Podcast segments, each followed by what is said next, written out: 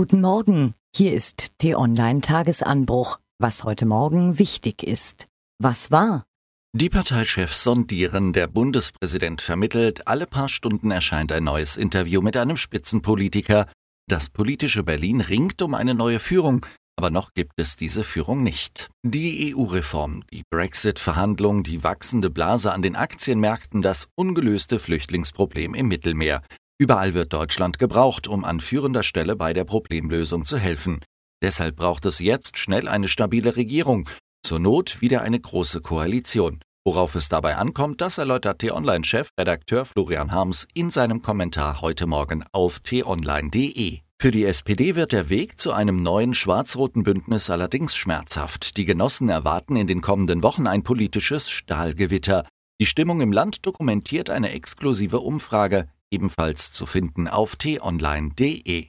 Zwei politische Zitate sind Florian Harms am Wochenende aufgefallen. Das eine fand er einleuchtend, das andere so, pardon, irre, dass er laut lachen musste. Dabei stammte das erste von einem anonymen CSU-Abgeordneten. Er mokierte sich über den Beirat, der Horst Seehofer dabei helfen soll, die künftige Personalaufstellung der Partei auszuknobeln. Edmund Stoiber, Theo Weigel, Barbara Stamm und Seehofer sind zusammen 295 Jahre alt. Wie sollen die zusammen unsere Zukunft gestalten? Und das zweite Zitat stammt von der grünen Parteivorsitzenden Karin Göring-Eckardt. Sie sagte auf der Bundesdelegiertenkonferenz ihrer Partei in Berlin, wir wollen, dass in den nächsten vier Jahren jede Biene und jeder Schmetterling und jeder Vogel in diesem Land weiß, wir werden uns weiter für sie einsetzen. Aus dem Stegreif der Millionenhit Verdammt, ich lieb dich und dann eine Pleite und gescheiterte Ehen. Matthias Reim ist im Fahrstuhl des Lebens vom Keller ins Dachgeschoss und wieder zurück in den Keller gefahren und brachte es dabei fertig, normal zu bleiben. Am Wochenende feierte er in Berlin seinen 60. Geburtstag.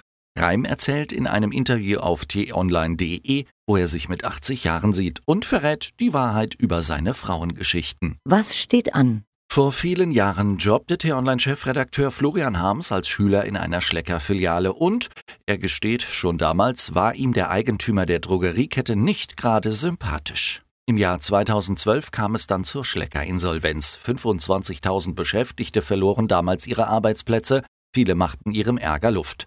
Heute gegen 13 Uhr wird das Urteil im Schlecker-Prozess erwartet. Die Anklage fordert drei Jahre Haft für den 73-jährigen Firmengründer. Sohn Lars soll für zwei Jahre und zehn Monate, Tochter Maike für zwei Jahre und acht Monate ins Gefängnis.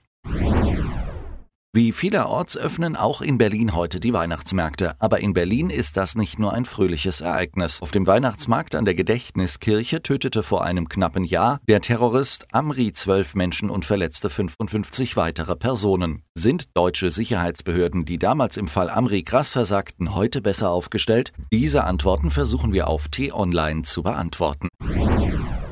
Das Elend der Rohingya schreit zum Himmel, ist aber weitgehend aus den Schlagzeilen der Medien verschwunden. Deshalb ist es gut, dass Papst Franziskus heute nach Myanmar reist.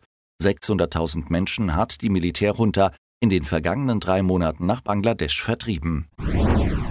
Seit eineinhalb Jahren ist Felix Magath Trainer bei einem Verein in China. Seitdem hört man wenig vom einstigen Bundesliga-Erfolgstrainer. Auf T-Online packt nun sein ehemaliger Co-Trainer aus, wie es bei Magath zugeht was lesen? Datenschutz ist wichtig, keine Frage, aber wenn er pauschal ganze Branchen und ihre Geschäftsmodelle bedroht, wird es kritisch. Das EU-Parlament will die Privatsphäre im Internet durch neue Regeln schützen. Doch dadurch wird nicht nur die Werbeindustrie, sondern auch die freie Medienlandschaft akut bedroht.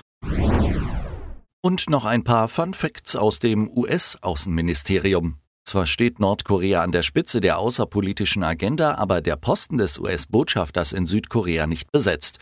Der Posten des Referatsleiters Ostasien und Pazifik nicht besetzt.